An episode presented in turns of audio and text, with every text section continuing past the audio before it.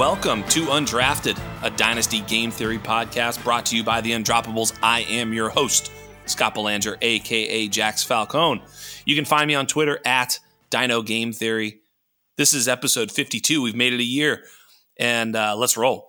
We've got a we've got a special uh, special episode this week. We're doing a full NFL preview. Uh, should be a lot of fun. We're gonna do win totals, over unders, a lot of uh, little dynasty tidbits that we're going to take away from from each team. So we're going to go team by team, and uh, with me today is is my esteemed partner, the producer of this wonderful podcast, Mr. Michael P. Duncan. Mr. Michael P. Duncan in the house. What's up, Mike? Oh, nothing much, man. I'm happy to be here. Happy to be on this side of the mic, and uh, I'm excited to really dive deep into all this. You've made me uh, really think about a lot of things that you know, I feel like a lot of times you just kind of you have in the back of your mind, but once you have to put pen to paper and really go through these win totals, these teams, it uh, it's a lot harder. And yeah. uh, you know, I think you get a lot out of it, so I'm excited for it. Yeah, we're gonna go team by team and and and pick out all the you know the, the, the fantasy goodness we can find and try and find the landmines that people are stepping in. And you know, yesterday I I sent out a tweet too, and you know I did uh, team by team projections and player by player pro- projections for the entire NFL, you know, after the cuts and after the sort of the roster finalizations, and there'll still be some more changes. You know, you see some, uh, you know, Collin Johnson went to the Giants and things like that. You know, all sorts of stuff like that, but nothing really big. And you can kind of, uh, you know, figure out what the the end of the bench will look like, what you know, wide receivers three, four, five on each team kind of look like, and you know how many tight ends were kept. Obviously uh, Chris Herndon going to Minnesota, things like that. You know, all those types of things sort of shake out, and now we have a pretty good idea. But you know, without further ado, I, I say we get this thing rolling. What do you say, buddy? Yeah, we got a lot to cover, so I say we get right into it. yeah, we sure do, man. Thirty-two teams, and with uh, with with Mister Game Theory on the mic, that might take uh, four and a half days. I have no. Well, that's clue. why I'm here. We're gonna edit it out. We're gonna keep you moving. We're gonna make sure they're getting their money's worth in this one. Yeah, they're to have to, brother. Well, let's let's start in the AFC. We're to do the AFC first. So this is to be the AFC part. We'll we'll break it down in two parts so you guys can get the uh, you know the the full bang for the buck, as Mister P Duncan says. And uh, we'll we'll start with the AFC South. So we'll kind of just go through team by team, but division by division, and we'll see if you and I agree how these divisions will shake out. And certainly starting in the cellar with the AFC South, I, have got the Houston Texans there in the bottom. I can't imagine you see it any different. Oh no, absolutely not. They are a miserable, terrible team. Um, they have a couple good players that are completely overshadowed by a head coach that uh, you know has no experience, and a lot of really old position players that have too much experience. So yeah, yeah, yeah. They're both the the worst team in the league and the oldest team in the league. They are, yeah. A, an That's amazing feat. It's amazing. It's unbelievable that they've been able to do this. I mean, if that was the goal, you know, they, it's like you couldn't even do this. I mean, this is unbelievable. So yeah, I've got them at one win just because I don't want them going undefeated, uh, you know, totally defeated. Uh, they might need to get that win in week one as they host the Jaguars. After yep. that, it gets rough.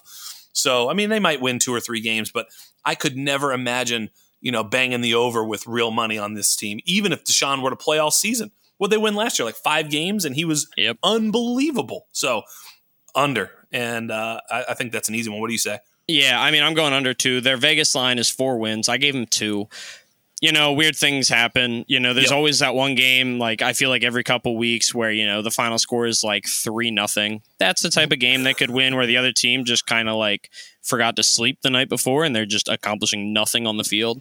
Um, and I think Tyrod Taylor might be able to sneak him a win just using his athleticism and he's an experienced quarterback. Um, Brandin Cooks could take one to the house. You know, it, it's possible, but you're, you're, spot on. They're not gonna they're not gonna blow out the over. Uh, I think if you're betting the over, you're just throwing money in the garbage. So yeah, it would have to be. I mean, like literally, they have one of the best quarterbacks in the NFL in Deshaun Watson, and even if he plays, it's hard to bet that over. That's how bad the the squad is. So. Um, in terms of dynasty, you know, there's a few guys I like here. Um, you know, I, I tend to uh, like Nico Collins, and imagine the terrible luck of Nico Collins going from the shitty Michigan team to the shittiest Houston Texans team. Woof. Yeah. Yeah, I like Nico too. Um, and actually, I, I, you know, it's weird for a team that we just, you know, shit on. Um, I like Nico Collins and I like Brandin Cooks. Um, Nico is definitely more of a stash. I don't think he's doing anything this year probably not going to do too much next year, depending on what their quarterback situation is. But long term, I think he's got talent. Um, but Brandin Cooks is a guy that you know, I God, I think he's only like 26 or something. He's been with what feels like eight NFL franchises over 10 years, and he's got like a hundred thousand yard seasons. But he produces consistently. He's the only guy. He's going to get peppered with targets. Tyrod does like to throw the ball deep as far as long as he's starting, um, and as long as Cooks is healthy. So I think he's a value in dynasty right now, and he should be a free agent after this season. So people don't want him, and I don't blame them. But I think the future can be bright. The past has been bright, and I don't feel the need to fade him any more than he already really has been with an ADP of like the eighth or ninth round in most startups. Yeah, absolutely. I, you know, the, the, the danger there for me with Brandin Cooks has always been the concussions. Yeah. Um, you know, which I'm always afraid of. You know, one good pop could could end his career, even though he's young and he's still very athletic. And I, I really feel bad for him actually, you know, being on this team as well. It's just yeah. really tough. Uh, but yeah, you're right. He, wherever he went, he produced. You know, one of the things about this team, even with those targets, like I projected Brandin Cooks for about 120 targets this year, but how good are those targets going to be?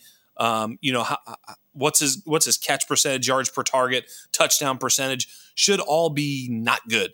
Uh, you know, I, I struggle to get him to eight, just you know, almost 900 yards and four touchdowns, and you know that'll be fine. Uh, Nico Collins, I think, should see the second most amount of targets on the team just because there's really nobody else. I mean, they've got Chris Conley, Anthony Miller, right? These guys, but you know, if you're throwing the football and you got Nico Collins and you're going nowhere, you might as well develop that kid. And so I, I like Nico this year. You know, again, maybe 40, 50 catches, four, 500 yards. I mean, that's what else is he going to be able to do? That's not bad for a rookie year. And yeah, I think it is it is important to note that their new head coach, you know, as much as he doesn't have any experience being a head coach, David Culley, he has been a wide receiver coach in this league for a very long time with a good track record, track record of a wide receiver coach. So, um, granted, you know, he was with the Ravens and their miserable wide receiver corps, but um, I don't think it's crazy to think that, you know, Nico Collins could be in a decent place to develop over the long term, um, while obviously keeping the expectations tempered for the short term. Yeah, I think that's right. And, you know, in a couple of deep leagues, I mean, we play in one ourselves, the undrafted uh, league. I, I grabbed Pharaoh Brown, uh, who projects as the potential starting tight end. I don't think he'll do anything, you know, down the line or anything. It's not like a, a, a stash where you want to keep him and play him, but he could be one of those guys you pick up.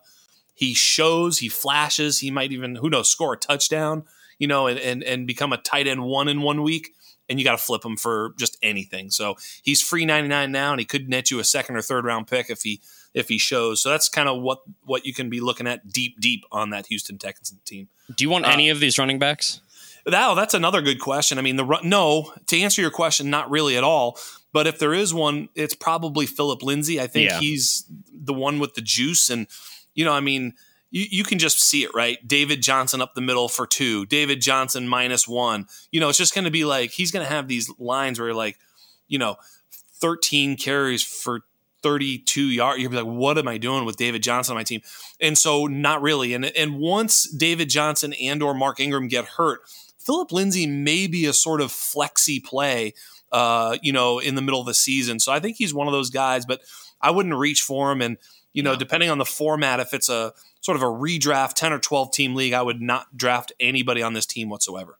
Yeah, I'm right there with you. I mean, if Brandin Cooks falls far enough, uh, particularly in best ball, I've found myself drafting him because again like they're not going to be valuable targets but he's got the speed he's got the talent to take one to the house um, so i think he's a little more valuable there because he's still on a major discount because of the injuries and because of the team that is the texans but uh, totally i'm right agree. there with you i haven't really yeah the, really the, the difference in yeah, the difference in formats really matter, right? So, yep. you know, best ball, you might want a guy like Brandin Cooks, but in a redraft league, I'm pretty much staying away from the entire team. I don't want anything to do with them in redraft. Dynasty sometimes is different too because sometimes you're, you know, you're just scrapping for a little bit of production to fill a flex, a deep flex or something like that. But yeah, in, in general, fade the entire team except for Nico Collins and in Dynasty. I guess you can you can make that case and. Who do you have next? I mean, this is an interesting division in the uh, AFC South. We probably spent too much time on the worst team in the NFL, but yeah. you know, hey, this is the undrafted podcast. Welcome to it. Uh, who do you got next? I have the Jags. Uh, I have them on the under. I believe their over under is six and a half for Vegas. I have them. I have them getting four wins. Um, there you go. I have them five, so we're, we're we're seeing it the same. Yeah, I, I, mean, I think Trevor Lawrence is, you know, he's still a generational talent. I don't think that's changed. Losing Travis Etienne does hurt, um, but they've got, a, I think, a better wide receiving corps than people want to admit because I don't think Marvin Jones is, you know, I don't think he's washed. I think he's still talented. Yep. Um, and I think they have enough talent to win a few games, but not enough to overcome a rookie quarterback, uh, a head coach that I don't believe in in the slightest, and a lot, uh, you know, a lackluster roster overall. So I've met about four wins. Absolutely. I think the defense is atrocious. I think they're going to get scored upon yep. on, at, at, will.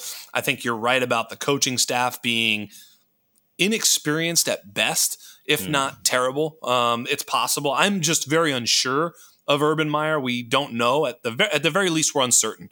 Um, you know, w- one thing I would want to talk about while we're here, yeah, they've got the three wide receivers. I really think all three of them get around 100 targets and give or take. Uh, I don't think anybody's going to get 150, and I don't think any one of those three, barring injury, will yep. get very much less than you know 90 ish. So I think they're all right there. Um, I I feel really good about those three. Yeah, James Robinson, I had him at uh, running back 18, as you point out, and it's like, um, you know, I don't think there's going to be a ton of touchdowns scored. I do think he'll be able to get a, a pretty good target share. I'm not so sure that uh, that that he, you know, I guess I was surprised because I was thinking about moving him up and up and up into that maybe you know borderline RB one spot just behind maybe a Najee Harris, um, and I, I, I don't think that's right. I think I'm going to probably like him in that second group uh, a little bit better. Uh, so you know, for whatever that's worth, I think James Robinson is is probably a you know a third round uh, pick, not a second round pick in a redraft setting, and I think he's going to be a very solid play this year, but not not spectacular. Yeah, I tend to agree. I mean, I love James Robinson. I've Me loved too. him since he uh, didn't get drafted.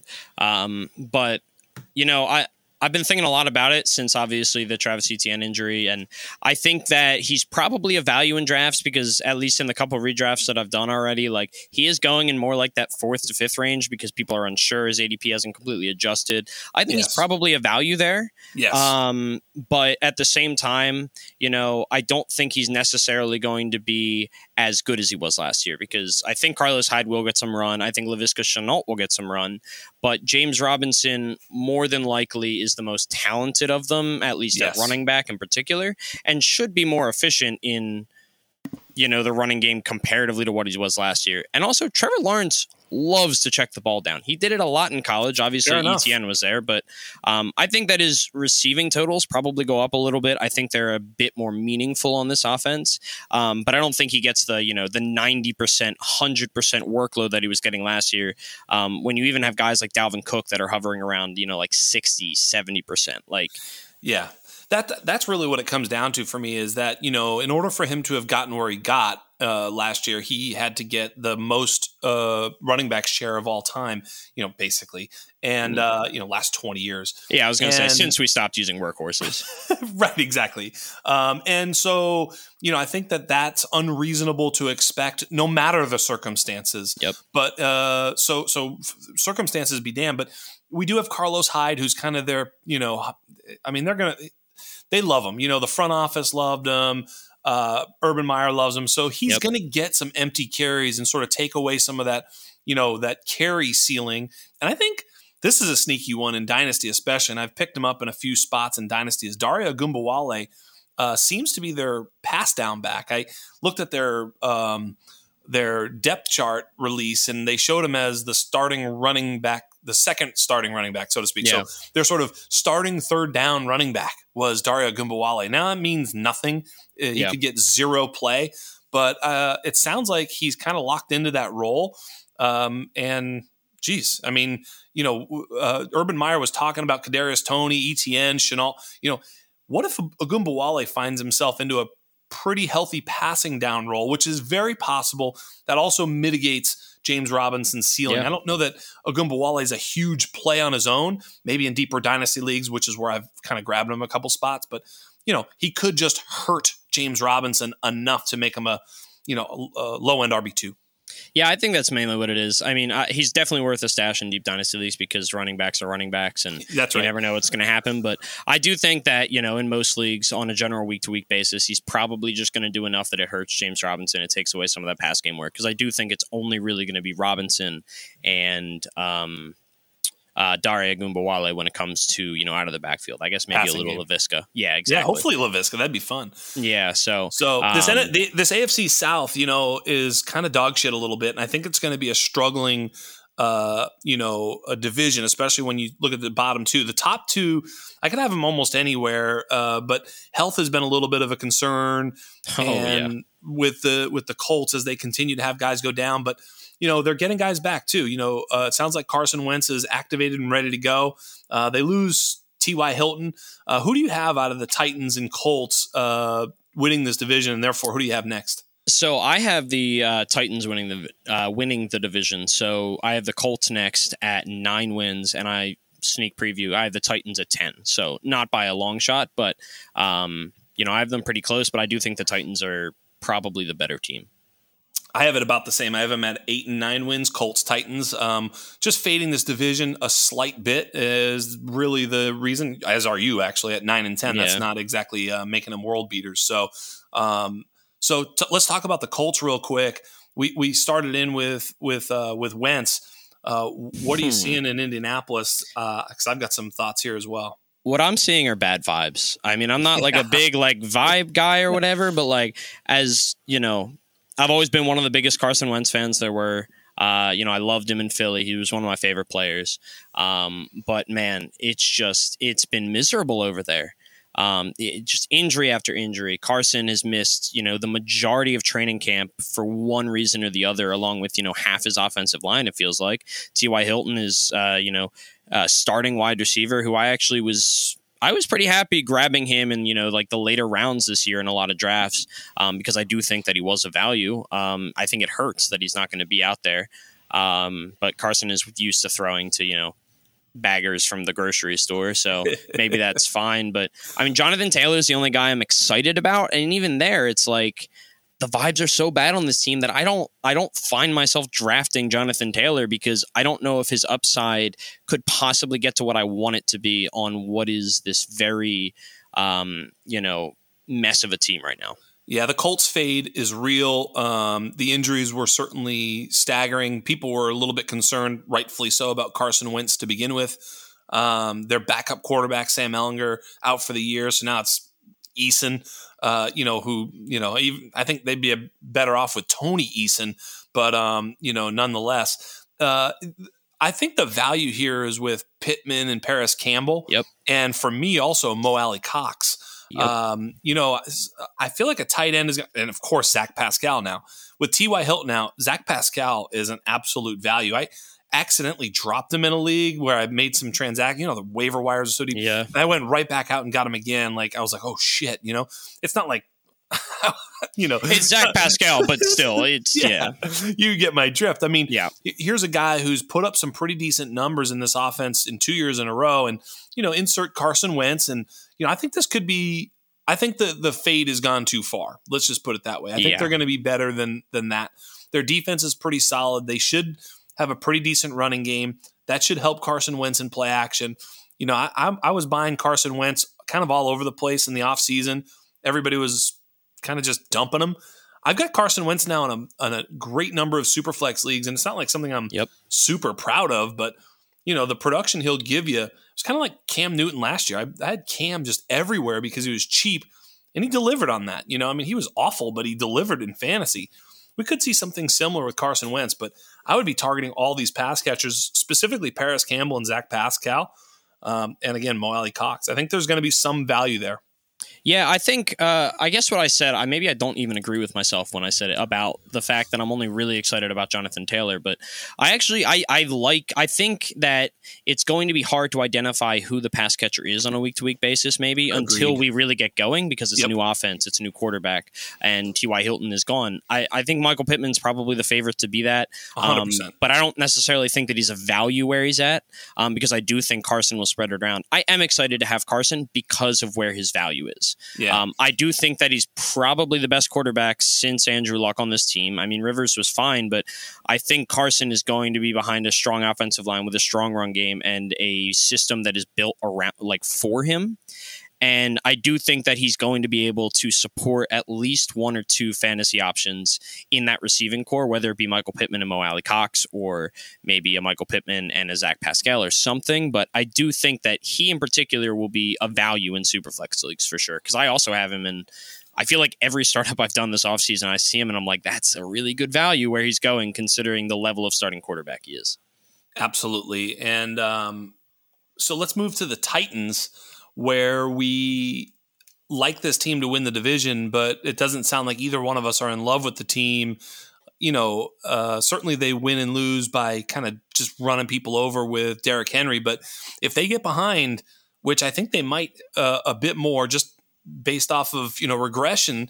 Never mind the fact that I don't know that their um, um, th- their defense is any better than it was last year. Maybe, but I don't I don't think so. The reports are that it's it's it's not from people that I trust. Um, so now we're looking at a team that might be able to or might be forced to throw a bit more.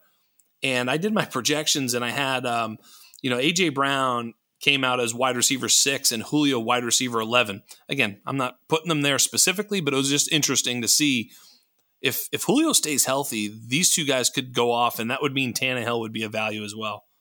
Yeah, so I might not be excited for the Titans, but I am very excited for their players fantasy wise. I think right. actually the one I might be most down on is AJ Brown. Um, I think he's still kind of being drafted where he was prior to the Julio Jones trade.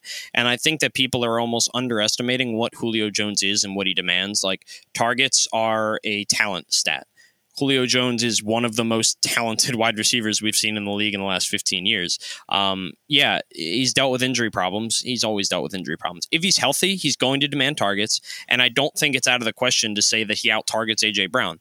What does that mean for the both of them? It probably brings both of them down, but it's going to be great for Ryan Tannehill, who all of a sudden has two very legitimate targets. And I think it's probably good for Derrick Henry too, because you know it's going to be even harder to not stack the, or even harder to stack the box against him. And I mean, you have to stack the box against Derrick Henry, or you don't stand a chance. Right, Der- Derrick Henry's floor is not really in jeopardy, right? Like we know he's going to get, you know, nearly nearly 100% of the carries. Like he's just going to dominate the carries. He's going to run for five or so yards per carry. He's going to, you know, he's going to see 1500 rushing yards or 2000, right? Like somewhere yep. in there. He's going to see eight if he, you know, it gets unlucky to 15 touchdowns. So it's like 10 to 12 touchdowns, 15 to 1800 yards. Probably. I mean, that's sort of etched in stone. What we've all been just yearning for is like 50 targets. Like, dude just can't get more than 30 targets. Therefore, he can't get more than about a catch or so a game. Yep. Every time he catches it, you know the other team is like, oh fuck. You know what I mean? Yep. It's like why don't why doesn't anybody do it more? Uh, Arthur Smith was super creative, but yet wasn't really able to get too many uh, passing touches for Derrick Henry. Every scout you talk to, like you know, uh, everybody that you hear who knew him coming out of high school and through college says he can catch the ball and can run routes. He doesn't get targets. You just mentioned targets are a skill I, I, you know, what am I supposed to do? I mean, I can't project him for any more than about 30 targets. Yep. Um, but if he ever were to see this really spiked target situation, oh my God. You know, I, I have been thinking a lot about that that this offseason because I ended up with a lot more Derrick Henry than I was I think expecting. Um, but I just I don't ever see that happening, and it's mainly just because like why would you? Like if, if I'm if I'm coaching this team, why would I throw the ball to Derrick Henry? Like, and that's not an insult to Derrick Henry, but good lord, like I'll hand it off to him and he'll run through 15 people. I can throw the ball to AJ Brown and Julio Jones. Why would I like why would I waste it on throwing to a guy like Derrick Henry when that's clearly not even close to the most efficient thing my offense can do? And when I do throw it to him, it's normally a screen pass and we've seen him take those to the house. I mean, and that's great for Ryan Tannehill and Derrick Henry when it does happen. But like, I just, I, it, you know, it's not like uh, it's not Alvin Kamara coming out of the backfield who, once he gets the ball in his ball in his hands, he's slippery, he's getting, he's juking, he's whatever. It's LeSean McCoy, Barry Sanders of old, whatever. That's not Derrick Henry. Give him five yards of building up steam to run through guys, and that's in this case, is a more efficient offense than trying to force feed him the ball in the passing game. Yeah, and I've got one other thing I wanted to mention about the Titans before we move on, and that is that uh, Anthony Firkser has been a mm. tight end that everybody wants to talk about, but got to remember he was a little bit of a glorified, easy for me to say, glorified nice. slot receiver. Yes, absolutely.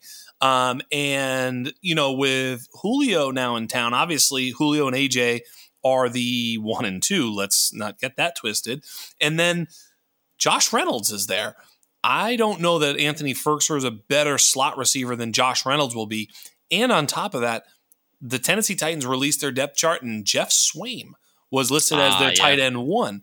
I'm not here to tell you that Geoff Swaim is going to play 80% of the snaps and Firkser is going to play 10 or 20. not what I'm saying. I'm just saying that's a little sign that maybe they don't see him the way we see him. And this happens every year, especially at the tight end position. Yep. Every year before the season, tight end is so deep, and every year at the end of the season, tight end's a, a, a, a you know a, a, landmine. Right? It's just an off. It's, it's a wasteland after wasteland. the top Thank couple you. guys. Thank you. That's the word I was looking for. That's why you're the damn producer of this show. That's Everybody, here. ladies and gentlemen, Michael P. Duncan. Um, but you know, I think that Firkser could be a little bit of a disappointment this year, and I'm fading him as such just because we haven't really ever seen it. And you know, I've seen this movie too many times. He could he could produce. I, am not going to put it past him, but I think the odds are just as good that he doesn't. And for that reason, there are plenty of other tight ends I like in that range. Uh, so fading Firks, Firk Daddy uh, for that reason, uh, and maybe Josh Reynolds a little bit of a sneaky player. Maybe Darrynton Evans, Josh Reynolds, someone Chester Rogers. I don't know. Someone's got to step up in that sort of number three spot, or maybe they don't. See, that's that. And just one last thing before we move on. That's kind of where I'm at. Is I feel like I've come around this offseason, uh, especially like mainly because I think of the way people think of the Kansas City Chiefs. Everyone's always waiting for that third or the third option, the second wide receiver to pop out.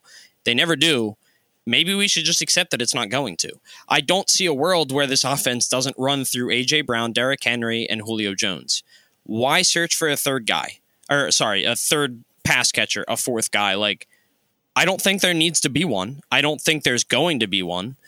So I'm just really not even going to take my shot at it. I mean, we've tried it year after year with teams like Kansas City where like, oh, it's got to be someone. It's like maybe it's just a little bit of everyone else because yeah. it's so hyper focused on two top guys. And I don't think that's bad because I think we like having that. I, I think that's more likely the case, and I think yeah. you're right on the money. And you know, of course, you're taking dart throws at the other guys, but I think you're right. All right, either the AFC North or the AFC West? Where are we going? Uh, let's go North. AFC North. This is, I think, one of the stronger divisions in football. Um, I think we probably see this the same too. Who you got in that in that um, loser spot in the AFC North? Uh, the Cincinnati Bengals. I have them at six wins, which is one below the, uh, or I guess half below their Vegas line of six and a half. Yeah, I've got them at five too. So it sounds like we both like yep. the under at six and a half. Actually, I would I would bet the under. Um, six, I would have a harder time because you know you push at six, but you know making them win seven to beat me, I, I don't I don't mind that at all, especially in that division.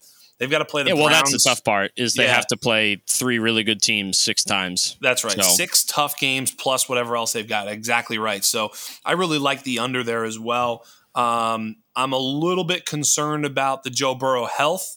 Um, you know, you can just see it. You know, he gets into a real game, and all of a sudden he's, you know, maybe just not hurt again, but not quite right. And you know, there, there's a little bit of concern there. But um, overall, if they can stay healthy, I think they're going to be that bad team, good stats, and I'm yeah. excited for it. I mean, yeah, because their their defense is pretty bad. Right. Uh, I mean, they've got a couple good players. I think they drafted a couple linebackers in the past couple years that have actually been pretty solid. I think a good safety or cornerback. I forget uh, forget his name, um, but their defense is going to be bad. Um, and I think they have a lot of players that a lot of people like on offense. Um, but honestly, I think the only one that I'm drafting is Joe Mixon um, at least redraft wise. Dynasty, I think I like all of them uh, for the most part for different reasons, but um, the only one that's ending up on my team is Joe Mixon. Hmm. Boy, oh boy. Joe Mixon has hurt so many people that I bet you in your redraft leagues, Joe Mixon is a value. He's probably going to slip. People are just, they've been, you know, anybody who's ever rostered Joe Mixon has bemoaned Joe Mixon. That would be um, me. Yeah, I mean, but dude is is loaded with talent and loaded with potential opportunity. You know, the thing that has kept him from being an RB one in this league are two things: injury and targets. Um, if he can stay healthy, and the target share should go up. No more Absolutely. Giovani Bernard, right? And you know, Chris Evans is a nice little pass catcher. But, oh, I was going to bring him up later. Yeah, well, we're going to talk about him. But Great. Samaje Perine, not really a pass catcher. Chris Evans is really the only other pass catcher there. It should be running back target share should go almost exclusively to Joe Mixon.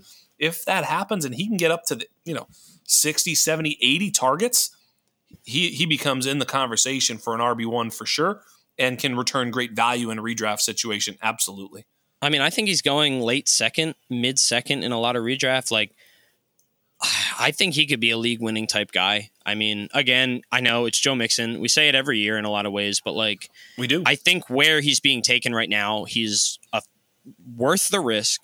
And the upside is, you know, there's not many guys in the NFL that I think have legitimate chances of being the running back one. You know, there's obviously Christian McCaffrey, Dalvin Cook. I think Joe Mixon is one of those guys in the second round that legitimately can do that. Yeah. I mean, um, like honestly, maybe even more so than Derrick Henry because we see Derrick Henry put up 2,000 yards and he's, yeah, I think, barely like the running back three. Yes. Joe Mixon could get 100 targets and, you know, 1,500 rushing yards. That's not yeah. out of the question yeah, if I said, uh, you know, um, you know, there the, one of these two running backs finished as a RB one overall, you may say Joe Mixon. If I said one of them finished as the RB forty, yep. you'd also pick Joe Mixon.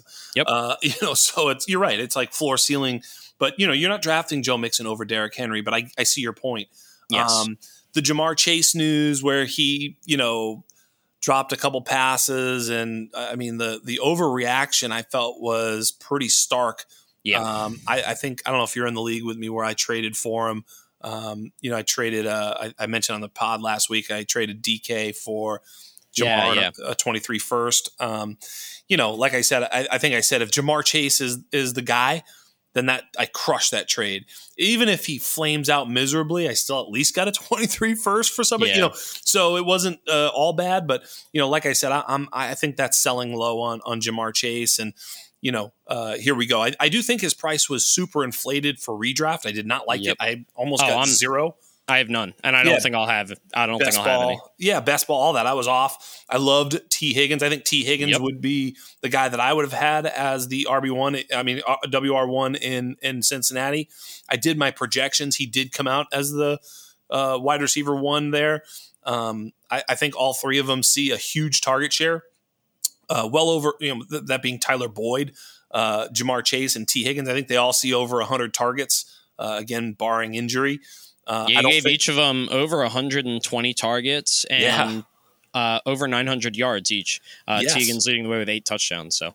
Yeah, I think there's going to be, you know, look, touchdowns are one of those things. It's the hardest thing to project in a yep. uh, projection because it, it's never that way. Someone's gonna have twelve, someone's gonna have two, or something. You know, it's like ridiculous. So, but um, but yeah, I think Tee Higgins is the the best uh, red zone weapon of the three. Tyler Boyd's going to be a sort of a dink and dunker underneath her, but you know, hey, he, Jarvis Landry's been stacking up uh, wide receiver 12 overall seasons year after year with that. So I'm okay with Tyler Boyd, especially at his cost.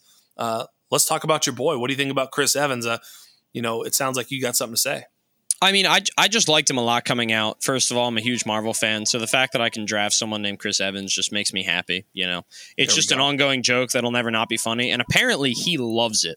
I read an interview the other day where like someone asked him, he's like, "Oh, I never get tired of it. Please keep calling me Captain America." Like, that's incredible it's beside the point. Um, he has apparently just looked absolutely incredible as a pass catcher. Yes. Um, there have been like you know people wondered you know why weren't they why didn't they ever run him more in uh in college and a lot of the reason was because he was so good at pass uh, getting uh, the ball through the air.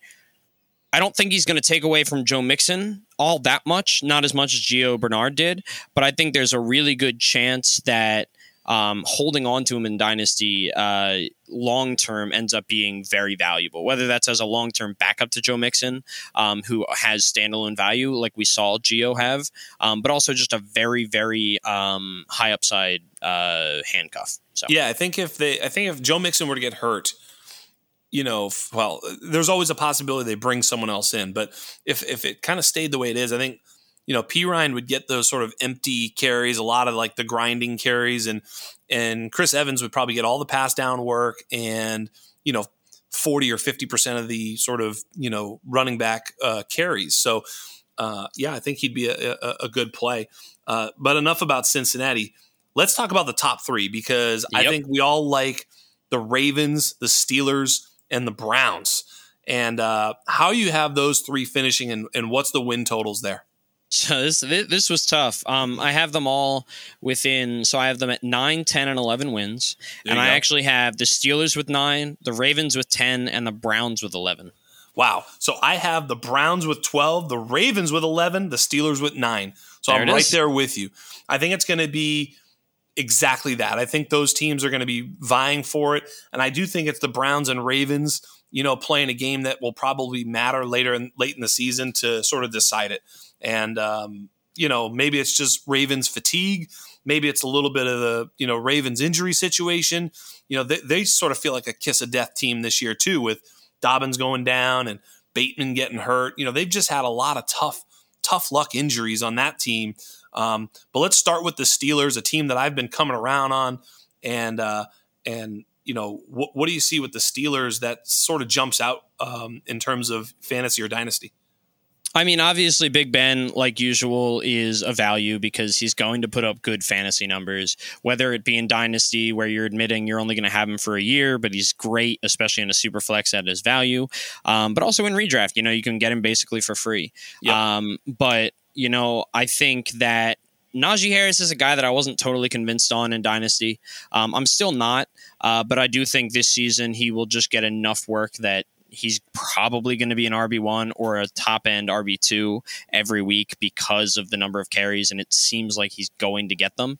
Um, and then their wide receiving corps is just outstanding. I mean, it's it's basically a pick your poison, and depending on what you want, Diontae, Diontae Johnson is going to be a PPR machine, and Chase Claypool is, uh, you know, an athletic freak. So I don't know if you saw my uh, my um, projections for this team, but I did have Pat Freiermuth um, with a little bit of a surprising season, getting 450 yards and five touchdowns, and kind of putting himself in the weekly conversation based on these projections. In other words, I think he does show himself. Maybe not early on, but at some point, um, you know, Ben likes. I mean, think about how many times he was hitting even Ebron last year for for touchdowns, and you know you you can go back to Heath Miller and all the even the, when the tight ends weren't that good. Uh, Jesse James, right? I mean, he's had all these you know sort of tall tight ends.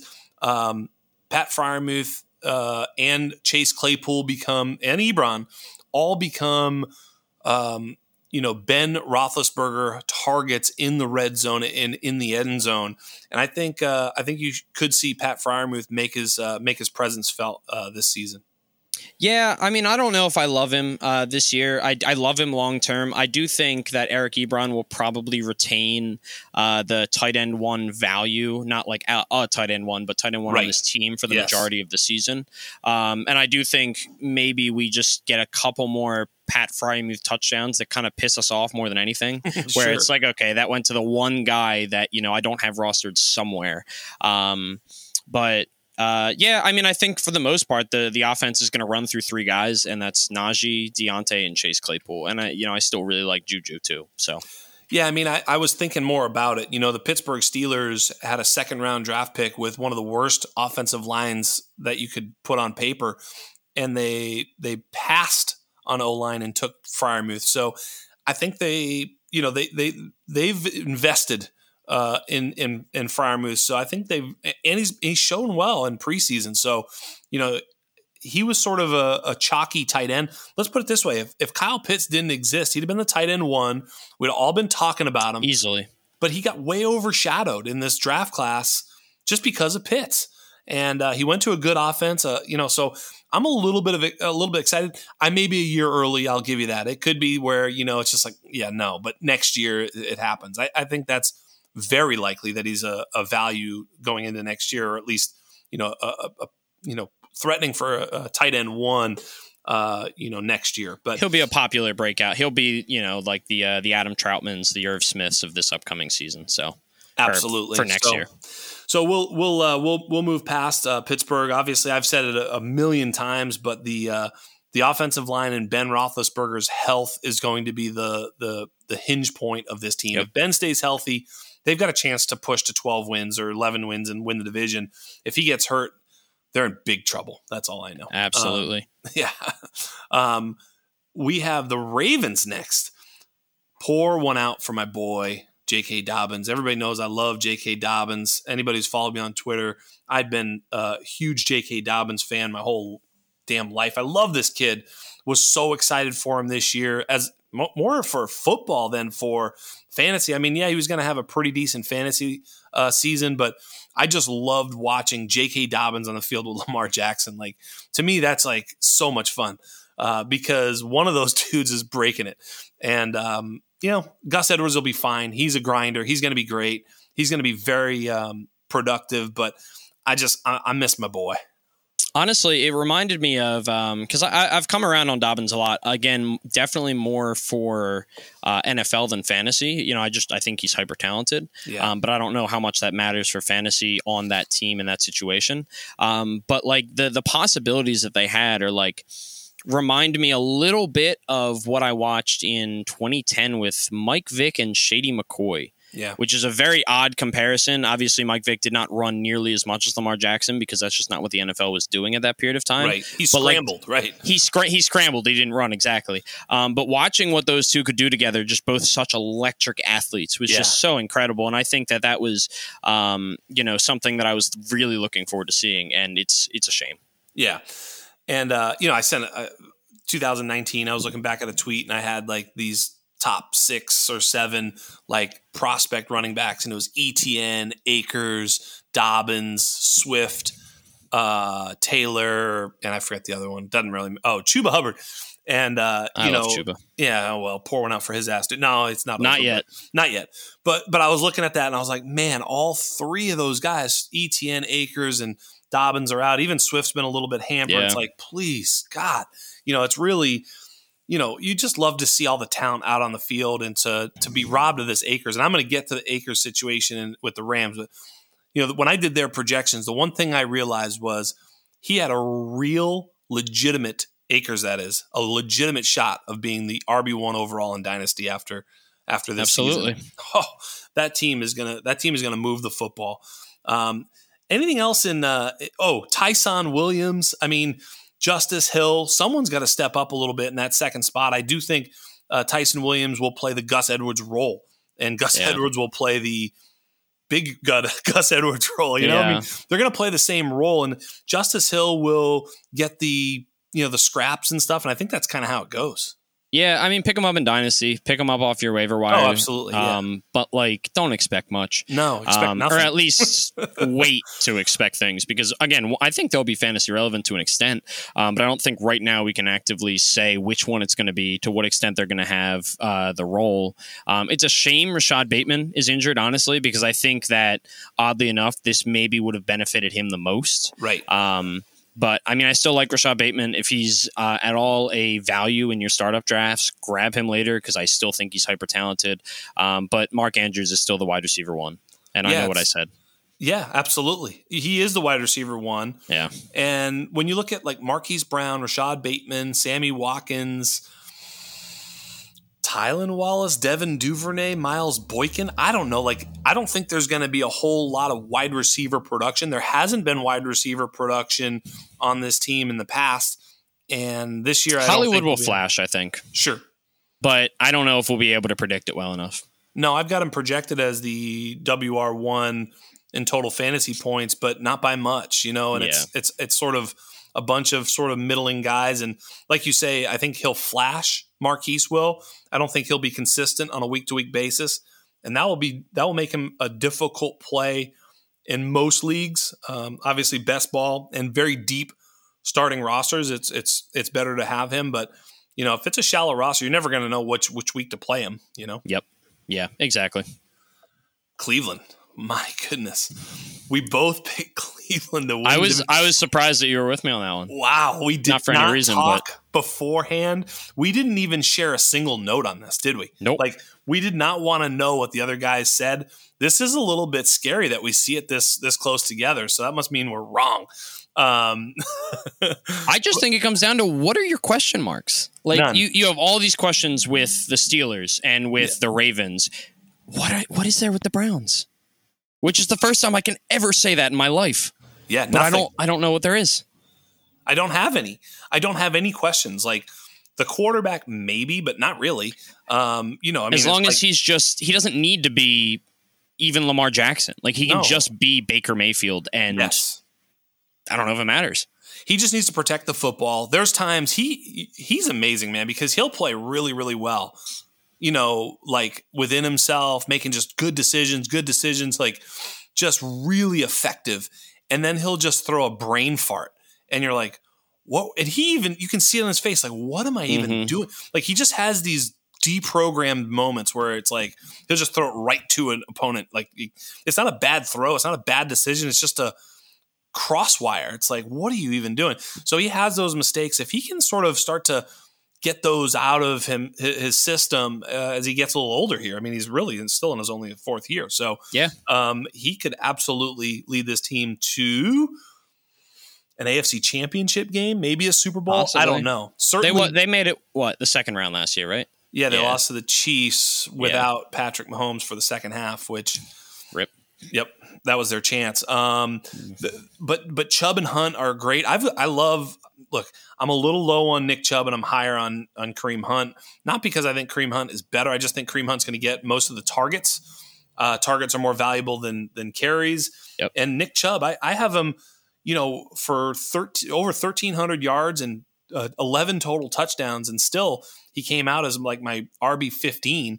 I've heard a lot of people who do projections say that uh, I think it was Rotoviz was talking about him I can't remember who was who was saying it, but they were like he was the biggest dip. Maybe it was Ian Hartitz. I don't remember. Uh, I I, yeah, I know what stat you're going for. I've heard it on the fantasy footballers a couple yeah, times. Yeah, they, they, they, that he's you know his, he's the furthest uh, ADP from projection. You know, in other words, his projection is like RB 18 for most uh, the guys doing projections. Yet, you know, to get him, you got to buy him at like RB eight. You know, right yep. in there. So I don't know that I want Nick Chubb for that reason. But the problem is, is he's like basically Derrick Henry light. So yep. if something were to happen to Kareem Hunt, it would be a whole different situation. But uh, they're going to run the heck out of the ball. Their offensive line is amazing. He's going to have all of these like you know super efficient carries and. Um, he could go for 20 touchdowns. I wouldn't put it past him at all. Um, it's certainly possible. So, but Kareem Hunt at value, I think, is a great buy. He gets enough carries anyway. They, they, like they tend to kick people's ass and run people over. And Kareem Hunt's just going to be like, all right, your turn, dude. Get in there and, and, run someone over. If they are behind and throwing, Kareem Hunt's in there. So they both get their opportunities by default uh, of game flow. Uh, both backs are nice to have and, and, certainly fine to be playing in your RB2 slot. Um, you know, Jarvis Landry's going to keep going. Odell is kind of a, you know, in, in this low volume pass attack, you know his ceiling may be a little bit capped, but you know he could have some he could find some big plays and, and maybe surprise. Uh, they do have the three tight ends: Hooper, Harrison Bryant, who's a hell of a player, and David Njoku. Yeah, uh, they've got Harrison Bryant third on the depth chart, um, so we'll have to see what the hell happens with those three. Yeah, I would just keep an eye on the waiver wire and and you know keep an eye on that situation. Then then poach the waiver wire because I don't uh, you know in a in a in a redraft league. Obviously in dynasty, I would try and uh, attempt to grab any one of those three. I think they're yep. all three of them are very inexpensive in Dynasty, and one of them could pop. Uh, I love. I was about to say. Yeah, I, I, I think I think Austin Hooper is very undervalued. Yeah, um, someone. I is. think he's the most likely this season to be the tight end one. Baker likes throwing to his tight ends. It's a yes. tight end friendly offense. Austin yes. Hooper's done it before. Again, it's not exciting to have Austin Hooper on your team, but like, I mean, he's really cheap in startup drafts, and I don't think he's hard to trade for. People are way more excited about Harrison Bryant and even David Njoku because of the possibility of him changing teams. And I get it; he's an athletic freak; he always has been. Um, but I think Austin Hooper is like, you know, if you've really punted tight end in a draft, or you're just looking for like, you know, a solid maybe backup, possibly like a you know a chance at a pop off season, like I, would go for Austin Hooper. I, I, think that he's valuable in that way.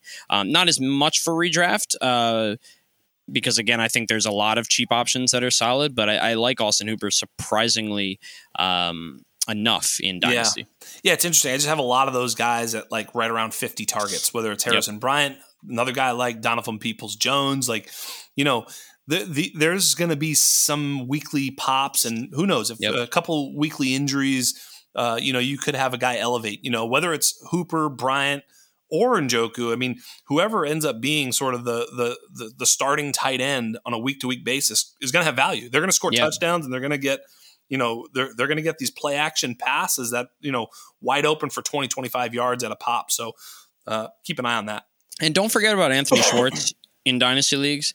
Anthony Schwartz has apparently really impressed in camp. Um, he made the roster as what like the fourth or fifth fifth yeah. wide receiver. I think. He, uh, I mean, they cut some guys that uh, people thought that he wouldn't make it over. Like, keep an eye on him. See if you can acquire him for cheap. Um, I don't know when or if he'll ever pan out, but they've been exciting. There's been a lot of really good reports out of camp. We don't know what the future of Jarvis Landry and Odell Beckham are there, so just kind of keep that in mind.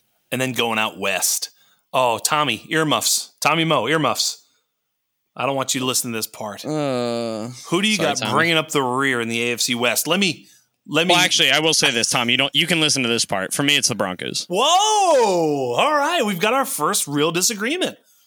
Tell us. I completely disagree here. Go it's close. It's really close. Um, I think because I was debating with the Broncos and the Raiders. So I, I have the Broncos at seven wins, which is oh wow, that's actually decently under their under. Uh, their over under was eight and a half, and I have the Raiders at eight wins, which is one over their over under of seven. Um, so I think that the Broncos have a much better defense, uh, but I do think the Raiders probably have the better quarterback. Um, and honestly, I think this is the type of thing that's going to flip for me every single day that I wake up and I'm like, ah, you know, I'm re- I'm feeling like the Raiders today. Um, but I just don't. I feel like one of them is going to surprise people a little bit in how good or bad they are. And I think it's more likely that the Raiders surprise people and win games because I think Derek Carr is an extremely undervalued quarterback and a very, um, a bit of a sleeper just in the NFL in general. He's a good quarterback. And you know you've got Darren Waller there. You've got the, maybe the possibility of Henry Ruggs and Bryan Edwards breaking out in the future, um, or this year rather. Um, and the Broncos, I like Teddy Bridgewater. I just I don't I don't know if they can put it together, and they have all the reasons too. They have a great defense, but I'm just I don't know. I'm torn. I feel like I'm talking myself out of it now as, as I'm just. let me let me talk you out of it. Um, the Raiders are gonna be um, terrible. Uh, they're I don't know, man. I I just I've got them at five wins. I've got the the Broncos. Ooh. Yeah, I've got the Broncos right on their number at like uh, I had them at nine and eight, back and forth. I I wouldn't touch them. Uh, certainly don't really want to bet they're over, and I because I think they're going to be a little bit better than you know people think. I don't really want to bet the under either. So eight and a half is yeah. a really good number for them. I was literally teetering on eight or nine, and then when I looked, I was like, well, eight and a half. There you go. They're they're pretty. Vegas smart. does a good job. It's kind of crazy. they honestly. sure like, do, man. Um, and so, but I like the. I, I can't imagine taking over seven for the Raiders when they've got to face the Chiefs, the Chargers, and this tough Broncos defense with a depleted offensive line. Um, I, I don't know that their weapons are that good. Their quarterback is certainly good, but not not outstanding. Um, I don't know. I, I'm a little bit nervous. Maybe they get to six or seven wins, but I just don't see him really putting any pressure um, on the division in any way, shape, or form. Someone's got to be, you know, the, the seller, and I think it's going to be the Raiders. So, um, you know, God bless your Raider fans. I know there's a lot listening because there's sorry, a lot Tommy. of them everywhere. Tommy, sorry about that. But I, I will um, say I agree. I don't think either team pushes the division at all. Um, I think that the Raiders will just win more weird games. I think is honestly what it comes like. I, I think Derek Carr maybe can win them a game or two, and I'm not sure if Teddy Bridgewater has that in him and I think that's kind of where my difference lies. Yeah, I think when I did my um, my projections, I think the one thing to keep an eye out for with the Raiders is, you know, Bryan Edwards and Henry Ruggs. I mean, yep. you know, someone's got to be their wide receiver one, so to speak, well, and it's two. one. I know it's it's Waller yeah. all day long, and he's going to be a monster for sure. Um, and I actually like the look as a, in a real NFL situation. I guess Jacobs Drake is pretty cool but it's terrible for Jacobs and and you know in fantasy because it's also a terrible management move because they made Kenyon oh, Drake a top ten paid running back. I, yes. I, I don't fine if you want to pay him money to come back up Josh Jacobs. That's don't pay him that much money. Of course not. Yeah, I mean they could have gotten anybody else to be, you know, that in that position, the backup to Josh Jacobs. So it, it, it does spell doom for Jacobs in terms of his ceiling. He just can't get to any ceiling numbers at all because Kenyon Drake's going to command some action. Um, I, I'd, be, I'd just be surprised if Jacob saw 250 carries or 40 or more targets, 40, 50 or more targets. I just can't imagine it. Uh, you got to figure Kenyon Drake's going to see at least 100 carries and 40 targets, um, you know, uh, throughout the season. So that's just a lot taken off the Josh Jacobs plate. You know, Josh Jacobs profiled as a workhorse. He's just not being used as one, and that's a problem for him. But getting back to Edwards and Ruggs, you know, Hunter Renfrow, Willie Snead, I love Hunter Renfrow. I just want to come out and say that I've loved him since he loves uh, you these too. Clemson days. I hope so. I yeah. hope. I think we would be best friends. Friend honestly. of the show, Hunter Renfrow. Yeah, I'll I'll reach out to him. I'll get him on. Yeah, I mean, he looks like he's just your like roommate. That's what he you're looks a, like. Your accountant. You're yeah. like anything. Yeah, he's like your little brother. Is what he looks like. Um, that's why you like him. He looks like you. That's he does look a little bit like me. That's fair. Is that a low blow? It's eh, it's like if I you know if I could play in the NFL, I'd cheer for me. I I think that's correct. Yeah, I'd uh, yeah yeah cheer for myself as well. Um, you know, of course, I'd make myself like I'd make myself basically Kyle Pitts is what I'd do. Well, um, I mean, yeah, I'm being realistic. If here. I'm going to create a player here, it's going to be Kyle Pitts, but you know, Jax Falcone and the motherfucker. So, um, but I, I, I think there's great uh, value with with especially Bryan Edwards. I would imagine he'll be the sort of the the X and Henry Ruggs will be the the stretch, and who knows how often he'll get targeted. But you know, one of those guys should emerge because I just can't see. You know, I guess they're talking about playing Drake and Jacobs on the field at the same time. Like, I don't know. This team it's, is just it's in trouble. I don't maybe. think it's going to happen. I mean, I feel like coaches always talk about that, and then they're like the the top percentage of teams that do that every year. It's like two percent or so. You know, I don't have the numbers right, in front exactly. of me, but it never happens as much as of we want to make. It's like, oh, they have two running backs. They're going to put them on the field at the same time. No, they're not. They never. No one does. It yeah, happens like twice. Idea. Yeah, like um, coming from an Eagles fan that had Darren Sproles for like nine, what feels like nine years. It was always, oh, he'll be on the field at the same time as blank other running back. No, he won't. He yeah, never was. Never was. Relax. It's so stupid. Yes, it is. This doesn't happen. Uh, now, Denver Broncos. Oh my God my boy, Javonte Williams. Javonte, man. It's it's Javonte time. Like it's gonna happen. It's not gonna be out the gate. Maybe it is out the gate. I mean, this Maybe kid is, is so impressive. They absolutely love him. I'm just trying to temper myself and keep myself. I'm shaking a little bit over. Here. You can see me. I'm just going nuts. Javonte Williams is gonna be so good behind an okay offensive line and surrounded by targets and, and weapons everywhere. Teddy, look, Teddy supported some uh, some elite uh, receiving weapons Three in Carolina, 24. right? Three top twenty-four receiving weapons. Um, I don't think that happens this year. I'm not predicting no. that at all. But I am saying that he will, as the old saying goes, matriculate the ball down the field. I think at some point we'll see Drew Lock. I don't know unless unless you know the the, the Broncos just win.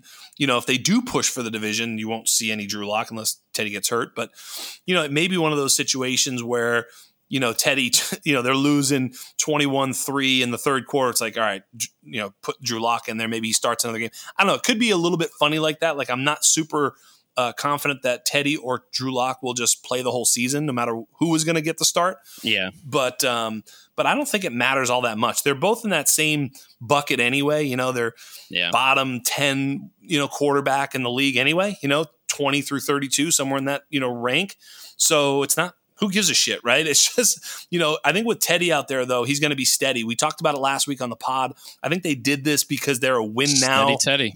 They're a win now, or, you know, in their head, win now. Yeah. Uh, they do have great weapons, so I, I don't know, man. I you know I think arrow up for everybody on that team, and and we'll see if they can put it together. Yeah, I mean, honestly, now I feel like I'm already switching, and I want to put the Raiders behind the Broncos. I don't know. I, it's going to change constantly for me, but um, I, I didn't think Teddy Bridgewater would be the name name the starting quarterback. I feel like a lot of times when you have these type of competitions, you know, guy we drafted versus guy we kind of traded for or signed in free agency, it goes to the guy you drafted because you want to give him a shot, and then you just have that other guy there to kind of be like, okay, well, this is our backup plan. Because I feel like it's easier to go from Drew Lock to Bridgewater than Bridgewater back to Lock.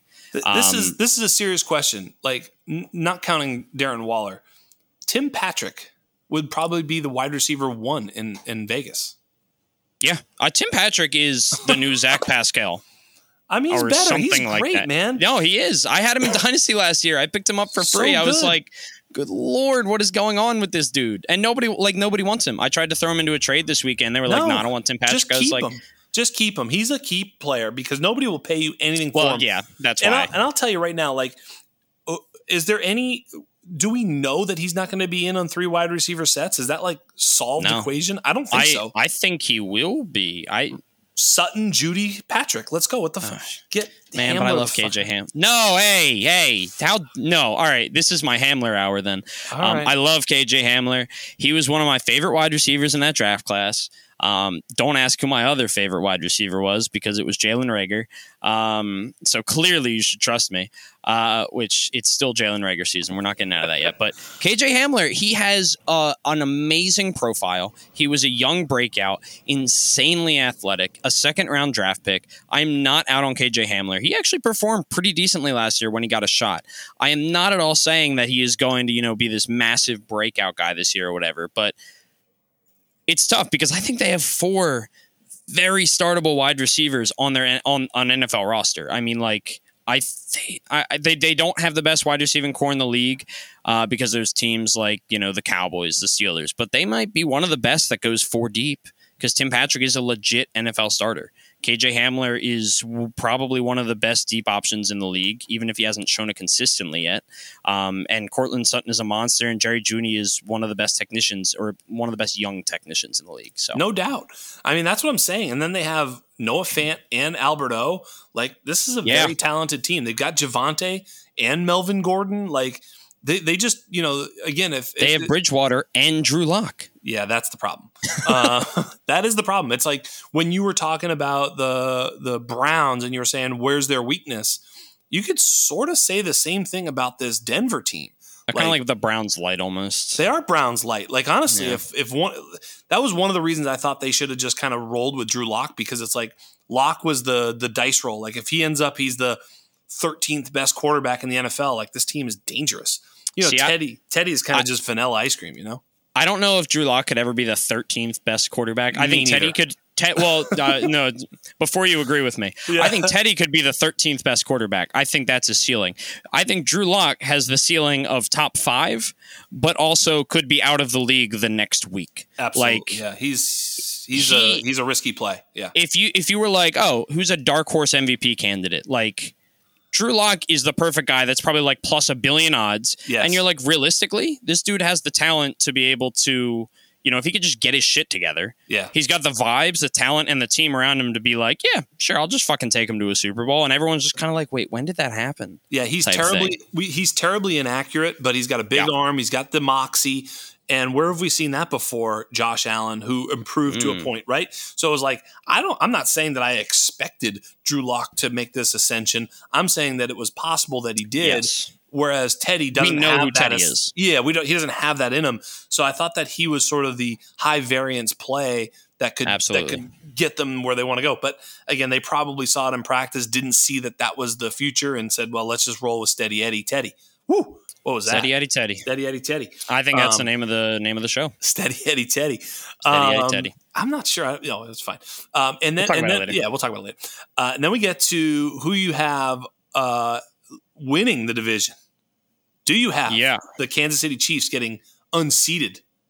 No, no, me neither. I like the Chargers. I Me like them too. a lot. I think they're going to be a really good team. Um, I think I ha- I actually have them as the top wild card. I think we'll get there later, but um, yes. Uh, I have them. I have them at ten wins, but no, the the Chiefs are still winning the division. I think the Chargers are going to put I think the Chargers beat them at least once this year. I think this yeah. is a split, you know, um, series. I think that Herbert's for real. I think they did a great job in uh, in Los Angeles putting an offensive line there. I think the weapons are are good, if not better than good. Um, you know, Keenan Allen is speaking of steady, and you know Mike Williams. The reports have oh, been great. Um, you know, you all know I like Josh Palmer. Uh, they did get rid of uh, uh, Tyron Johnson. Tyron Johnson, but they kept Jalen Guyton. maybe that was a mistake. I don't really know. Same guy, doesn't really matter. There. I literally, I think there was like a when Keenan Allen got injured last year in Dynasty. I was looking for like I was picking up one of those guys, and I was staring at like three of them, all with similar ish names on the waiver wire, and I'm like, which one do I want? I don't remember which is which. Yes, and I, exactly. That was all off season. I was like, I don't remember which one I have. Wait, is this Tyrell Williams, Tyrone yeah. Johnson, Ty Sonder? What the? F- I don't know. Exactly. One of these, one of these T Johnsons. You know, uh, yeah, exactly. Um, but uh, but I think you know, you look at like you know, even their backup running backs. Uh, Larry Rountree is a is kind of a bruiser goal line guy who can probably fill in, you know, between the twenties and get them what they need. Josh Kelley maybe pour one out, but who knows? He could he could Yeah, have a resurgence. They have not been good at camp No. and honestly, outside of two weeks last year, I mean, he wasn't No, really bad. good. Yeah, Uh, unfortunately, but they still I have like Justin Josh Jackson too. coming back from injury. I mean, Justin Jackson's a good little backup, and then of course Ekeler. I mean, you know, if they're going to throw the ball, which this is a passing league. Uh, newsflash, that not breaking news, but it's a passing league. You got Justin Herbert who can fucking push the ball down the field. Now you have Austin Ekeler out of the backfield. My sleeper here is definitely Donald Parham. I don't think Jordan uh, Jared Cook holds him back. I think it is Parham. Yes, You know, it was Parham season Yes. before Cook signed there, but fuck it, man. let's Donald go. Parham. It's Parham season. Dude's like six eight. He's athletic. He was, you know, I, I was listening. It made me come back to it. I was listening to Evan Silva, and they were talking about how he was the best Oh, they, player. they are big Donald Parham fans. Yeah. he was the best player in that, it, whatever the stupid ass league was. You know, Hey, hey, okay. quick fun fact about me: I'm an OG XFL fan. Love Okay. the XFL. I was at this. I was at the season opener of that 2020, that magical 2020 season that lasted half a season. Um, big, go. big Dragons fan. Hashtag breathing fire. Uh, but yeah, Donald Parham was on my XFL fantasy team. The dude's a monster, He's a and monster. legit. He's legit. I remember, you know, I, I did some uh, receipt king work, and I pulled up uh, old uh, his draft class. I had him at like tight end seven. Like, you know, I feel like he was a good prospect coming out. Yeah, he's a little raw, but I mean, the ceiling is there. And I think, you know, when you talk about Justin Herbert, if you've got Keenan Allen, uh, Mike Williams, maybe Josh Palmer, you know, whomever, whether it's Jalen Guyton stretching or I think Josh Palmer will beat him out eventually, if not sooner than that. I think he might have already has. Yeah, I think so. I think so. And I think for sure he has. But you know, you never Yeah. know. Rubber hits the road. Sometimes it's you know Justin Jefferson last year and Olabisi Johnson. It was like took a, took a couple Yep. weeks, Uh, but, yeah, um, two, yeah. two weeks, right? And so, but Donald Parham, I think, is certainly the guy that you know. I think they're both going to play. Cook and Parham is going to play. They're both going to you know see you know fifty ish targets. But I think Parham might push for some big plays, and uh, so I still like him uh, uh, on that team. And you know, obviously Ekeler's a PPR stud, and and Herbert, man, what what more can you say? I mean, the offensive line, the defense, man. th- If they They get, they're getting everyone defense- back. Yes, this That's the team has legitimate Super Bowl uh, aspirations, and we'll get there later. They're going to be a very popular preseason pick of like the the, the quote unquote dark horse. Like, oh, they're not going to win the division, but they're going to come out of the wild card and get close. And it's like, yeah, I mean, I agree, but there's a reason. Um, but that's why Mike Williams is one of my favorite late round picks in best ball for sure in every redraft league because. He's getting his ADP's around the tenth round. I get it. He doesn't know how to fall and not hurt himself, which is tough because he jumps for every ball that's ever existed because he's Yep. like nine feet tall. Yep, it's true. Um, He plays but- above the rim, so to speak, and Oh yeah, way above the rim. he comes down hard Uh, every time. Yep, it's true. But the thing is, is if, if you're expecting Justin Herbert to have this breakout season, which I think a lot of people are, he needs to throw to someone other than Keenan Allen. And yes, Austin Ekeler is there and is going to get his. Yes, But I really there there will be enough targets for other guys, agreed. and I think that it's Mike Williams because I think there's a pretty good drop off after Mike Williams, at least for this upcoming season. agreed. Um, there's a reason he was taken. I, I want to say like seventh overall, top ten for sure. Like he's talented. Yes. He's very talented. Yeah, I, th- I agree with you 100%. And uh, that's why I like Parham because someone's got to fill that in, whether it's Yep. Palmer, Parham. I just can't imagine it's Jared Cook on a week in, week out basis at The whatever age of. he is, right? Like, yeah, I think he'll probably play an important role, especially in key moments and stuff. I just can't see him playing 80% snap share or something like that. It just doesn't make any sense to me. I agree. Um, Um, also, if Kenny uh, if Kenny Yeboah is that no Yeah. He was with him. the Jets, just got released. no not him sorry who's the other one I Oh, always Trey get these two McKitty. confused. Yes, if Trey McKitty, uh, he was a third round pick in the NFL draft, which is shocking. Um, but if he is available on your waiver wire in Dynasty or can be gotten for cheap, grab him. He was a third round pick on a team that, again, Donald. I love Donald Parham, but there's equally likely a chance that he just doesn't work out. And after Jared Cook, they have no one. True that. Just grab him. I agree wait. with that. I agree. With that. I have that. him on like every taxi squad that I have. I, So. I don't. I think it's more like ninety nine point nine percent sure that Donald Parham will pan out. But if you say fa- fifty, hey. if you say it's fifty, it's somewhere in there. I, I'm I'm much closer to 99. percent Don't you worry. Parham season, baby. Let's go. And then and then the Chiefs. You know, uh, I've got them. You know, winning the division and with the best record in the AFC and getting that one seed. Uh, I think they're just that good. I mean, Mahomes is the queen chess piece, right? I mean, he's just Yep. the absolute nuts, and he has Ty- Tyreek Hill and Travis Kelce. This is this train ain't slowing down. It's going to be Mahomes, Hill, Kelce, and CEH. I think everybody else is just a, a tertiary, ancillary uh, player in that offense that's going to fill in little roles here and there, stretch the field, make a catch here and there. But those four, just fantasy goodness, uh, consolidated, uh, you know, fantasy point uh, output, and just roll with those four. Don't try and talk yourself into Mecole Hardman. Just I'm don't not. do it. Uh, yeah, I'm, I guess I'm speaking more to the listener than you. I know. Um, it's just, just don't. I mean, I, I mentioned it earlier.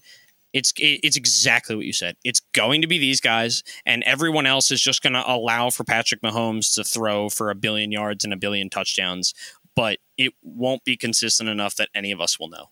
Like, no, and it's, it could, it's, not going to be it. Byron Pringle. It's going to be Demarcus Robinson. It's going to be Mecole Hardman. You know, who it's, gonna- not going to be Cornell Powell. No, it won't be Cornell Powell. Pour one out for him. It won't be Cornell Powell. It might be a little bit of Jerick McKinnon. Don't get me too excited. I'm with you on that. Don't get me too excited. I don't know why I sang that, but Please sing the rest of the podcast. That's the only way I want you talking. Is if I like. I mean, I could do it. I know Uh, you know, could. background and music, but nobody wants that. I, I, I, in my first dynasty league, in my first startup, Jerick McKinnon was like my fifth or fourth round pick. Yeah. It was like the year he got signed by San Francisco, and then he tore his ACL. I think about an hour after I made that pick. Um, I he was on my IR for like four seasons after that before I traded him.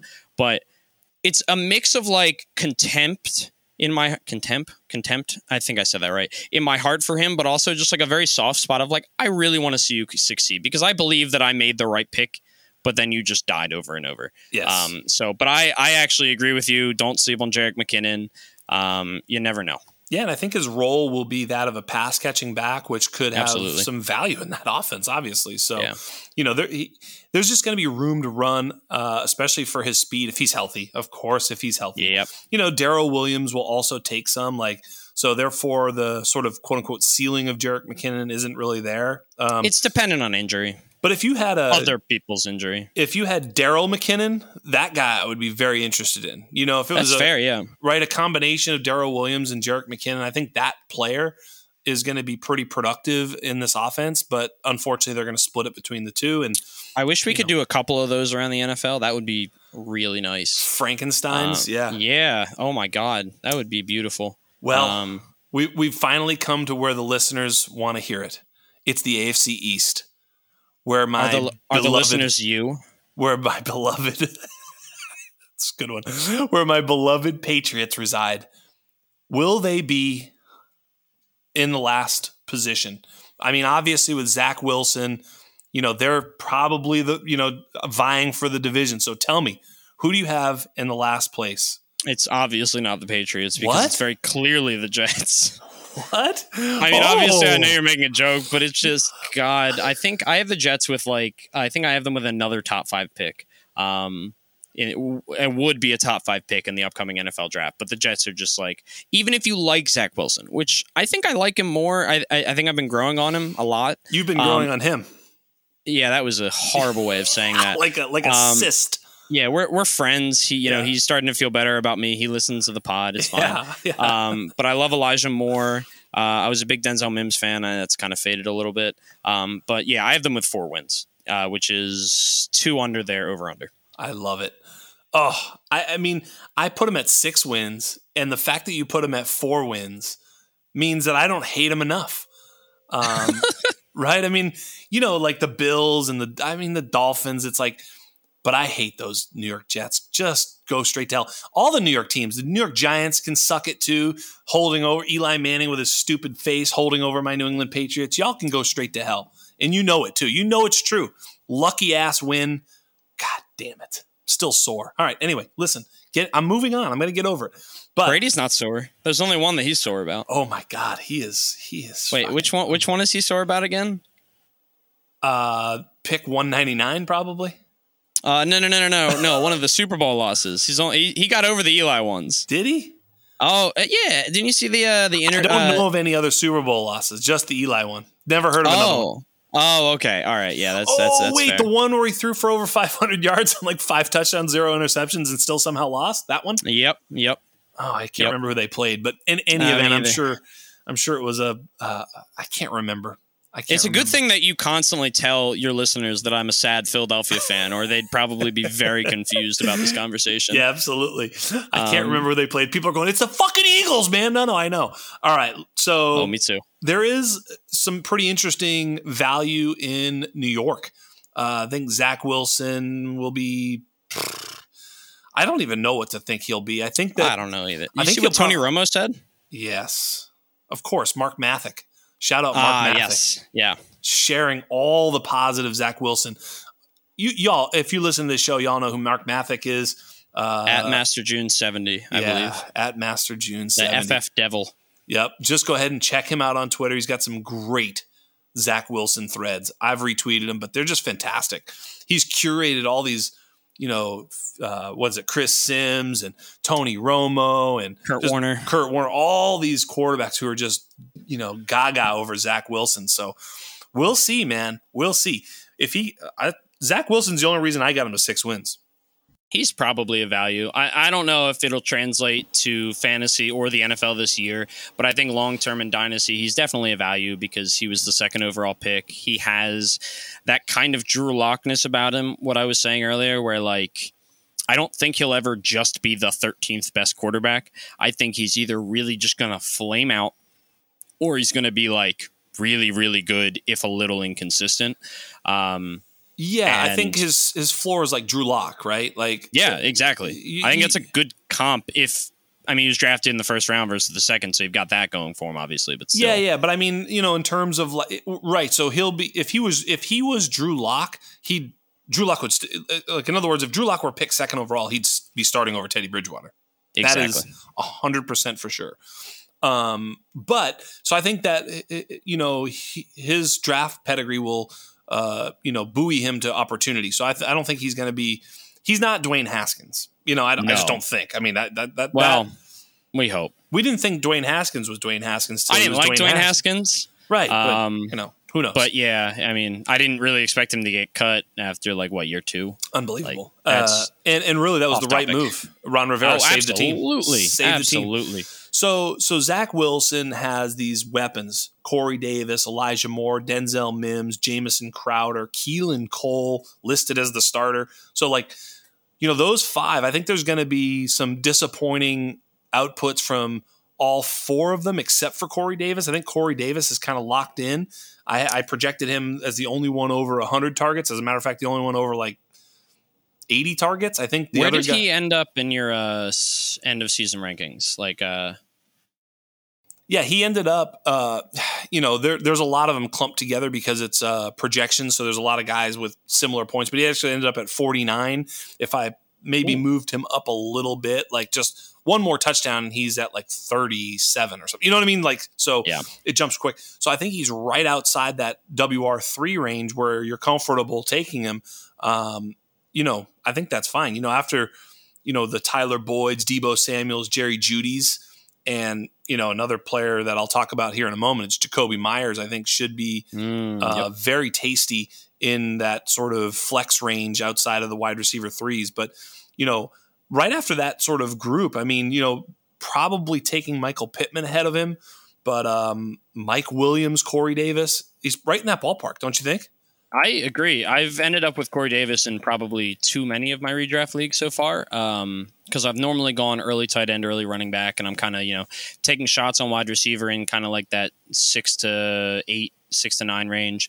Um, and I see Corey Davis there, and I'm looking at the guys around him, and I'm just like, he's going to be the wide receiver one. If Zach Wilson is what they hope he is as the second overall pick, like we saw what Justin Herbert could do with Keenan Allen, obviously I'm not expecting that for Corey Davis, but if he gets hyper targeted, there's a very realistic outcome where Corey Davis is a consistent, you know, wide receiver two flex option every week, and that's really good value. Yeah, for sure. I did not project him at his ceiling for sure because yeah. you know I, I, had to put you know like Keelan Cole got 52 targets and you know, uh, Moore and Mims got around 60, 70 targets, and you know, uh, Jamison Crowder 78. Like, I don't think that's actually happening. I just had to give them all some modicum of targets because I think they're all possibilities, but it's probably that one of them ends up with 20 or 30 targets. You know what I mean?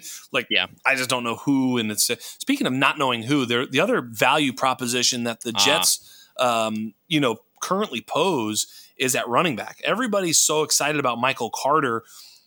I love Michael Carter, but you know, a day three pick on a bad team where he's listed as the third running back on the depth chart behind Tevin Coleman and starter Ty Johnson. I don't know if that's yep. going to be the way it goes. I projected them all between 100 and 125 carries, like because I don't know.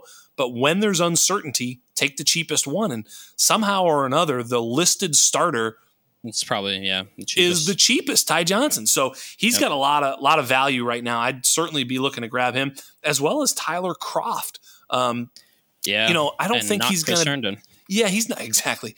Uh, I don't think he's going to be a top level guy, but like you know, in all these dynasty leagues I'm in, I just kind of scoured where Tyler Kroft was and just grabbed them. And most of them, I mean, some of them are shallow where he's just not even. I mean, oh, let's yeah. face it. I mean, he's probably he might not even be a top thirty tight end. I mean, I get it, but if he does see some some target share, it's possible he's you know he could score five, six, seven touchdowns and be a tight end fifteen or something. It's possible. So you know he's certainly the starter and you know, it, stranger things have happened. A young quarterback looking for the easier targets that could be that could be Kroft. Um, so I think there's just a lot of unknown value there, which is why I'm looking to take the cheaper ones. I look. I think you're right with Corey Davis. I think he is the sort of the the only one that's going to be for sure. But you know, I'll take Denzel Mims when he falls super super far. I'll take Ty Johnson. I'll take Tyler Kroft, Keelan Cole, Te- Tevin Coleman. I even have in a few spots just because I think he's going to get a chance. But you know, these are all super cheap, and the Jets suck balls, so we have to keep that in mind. So let I, yeah, I will say I think people got a little too excited about Michael Carter. He was a really big yeah. draft uh, Twitter favorite before the draft. Then obviously he went in I think what the fourth round, day three. Um, and I think he's really talented, but I also think that there's a really good chance that we don't see anything from him until the second half of the year. All right, so um, you don't you don't like you don't like the Jets. So now do you have the Patriots there? uh, you know, as the third worst at least? I actually do. Yeah. Oh. But it's it's a it, it's a tie technically in wins. I love it. Um, so I, I have the Pats and the Dolphins both at nine wins. Tell the uh, producer to cut to to mark this spot so that we can play this back on a future episode. Go right ahead, please. Uh, yeah, so I, I gave the Pats nine wins. I gave the Dolphin Dolphins nine wins, which I just want to find their over under real quick. Pat, uh, Pats were nine and a half, and the Dolphins are nine and a half as well. So mm. wow, okay, I didn't realize how close I was to both of them. Um, but yeah, I, I had the Dolphins making it in as the seventh seed. So the last wild card spot would technically come down to the Pats and the Dolphins, um, at least in my scenario. Uh, but what it really comes down to for me is I think the Dolphins. I think the Dolphins roster is really really good. I think two is going to take a step forward, and it somewhat depends on the health of their wide receivers. But they had no one to throw to last year, and they were still as good as they were. So um, I think Mac Jones is a good quarterback, but I think he's still a rookie quarterback. I think that they have whole more holes on their roster than the Dolphins. Uh, and that's kind of what that sort of tiebreaker is for me. Yeah, you can eat shit and die. Okay, so here's the one thing I'll say too is that the Jets have to face the three very good coaches in Flores and Belichick and you know the the Bills are just coached so well top to bottom. Sean like McDermott, yep. right? McDermott's been great. That whole, but the whole team, like they're just so well coached. So three unbelievably well coached teams with pretty damn good defenses good luck, Zach Wilson in that division at least. Uh, I agree with you. The Dolphins have built and built correctly. I do think they're going to I have them at eight wins. I think they're going to be an eight or nine win team. I think they're going to finish third. And I do think that the Bills and Patriots will finish ahead of them. Um, I assume then you have the Dolphins second and the Bills first. That's that's yep. cute. That's cute. I think it still runs through Foxborough. Patriots 12 wins, Bills 11 wins. Patriots oh, are gonna, you're insane. Patriots are going to win that damn division. They finally oh, I'm marking this down. You fucking mark it down. Mark it down. You think I'm gonna? You think I'm gonna come on this fucking podcast and pick the Bills to win the goddamn division? Get the hell out of here. Get the hell out of here. This ain't happening.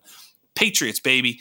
We're gonna win the division. It's the only homer pick I've got because it's uh, everything it's else the only, is. It's no, the only home you've got. That's it. So. Boom. Bring them. They're they're winning. First of all, I do I do kind of think there's some. It's a homer pick. I mean, if I were betting all the money, I'd understand why the Bills would be favored to win the division, but that's not how I roll here. So, uh, what I like about the Patriots, right? So the Patriots have one of the best offensive lines in the sport. They have two tight ends that are also going to play a lot. They have a quarterback who I think is processing information and obviously has won over Josh McDaniels and Bill Belichick, who I don't know. I mean, they they've seen good quarterback play for a few years. I think they know what they're looking for. Um, I think they're ready to go. I think they're all ready to go. The defense got a lot better. They had a ton of COVID sitouts last year.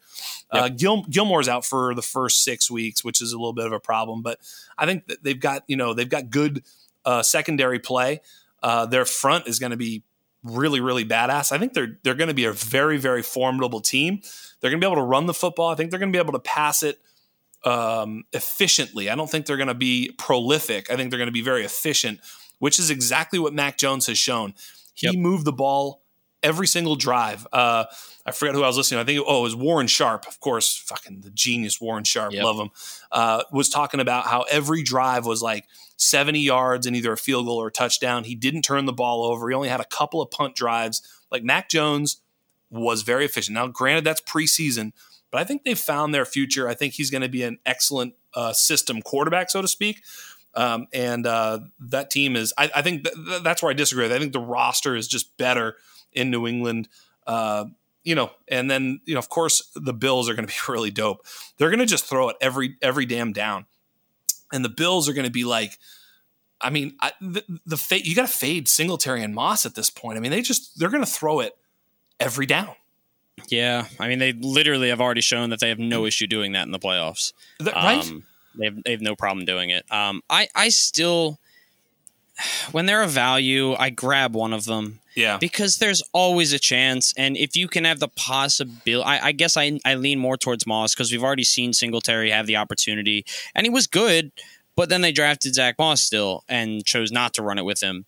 Um, I'm picking him up again. I, you know, I'm not expecting it, but at the value, at least in Dynasty more so than redraft, like the value that they're at, I think is probably too low. I might as well. That's kind of where I'm at with that. But I, I will say one of the surprising uh, players that I found when I did my projections was Jaylen Waddle. Um, really, I mean, he popped, and I, I you know, wasn't, I, you know, of course, I wasn't trying to. I don't even like Jaylen Waddle. I, have been kind of fading him a little bit. Who knows? He could have a big season. Uh, there's certainly some opportunity there, whether it's you know Will Fuller getting hurt, DeVante Parker not being a, a quote unquote Tua guy. Um, it, I, I don't know. This, this could be a, a, pretty big spot for um, Jaylen Waddle. So um, I, th- I, think Will Fuller is going to outproduce him. personally, yeah, it's um, certainly within the realm of possibilities. That's for sure. Obviously, like injuries or injuries, that's obvious. Will Fuller's most likely going to miss more than just the one game due to suspension uh, because of injuries. But every time he's been on the field, he's been fantastic. Like just just every time, and understandably, yeah, it's Deshaun Watson. I think Tua is a good quarterback. I think he's going to take a step forward. Um, I think Fuller has proved something that Waddle hasn't yet, and that's you know that's not Waddle's fault. He just hasn't been in the NFL before obviously. Um, but I think Will Fuller is just a very legitimate talent. He's a legitimate NFL talent. I think he's going to make Tua's life easier um, because it's not, you know, it's not just getting open on deep routes. Like he's consistently beating man to man coverage. So um, I, have been taking Will Fuller a decent amount actually late in dynasty startups and also in redraft because I think he's a really good value, similar to how he was last year. And look what happened. He was a top like eight wide receiver uh, for the first half of the year before he was uh, suspended. So obviously, yeah, injuries are a thing though. So I'm, I'm going to read you something, and this is a Jakobi Meyers tweet. Starting in week seven last year, these are Jakobi Meyers targets per game 6, 10, 14, 7, 3, 6, 6, 5, 10, 6, 7. Hmm. Um, I really you don't need to convince me on Jakobi Meyers. I will say that I like him. I like him a lot.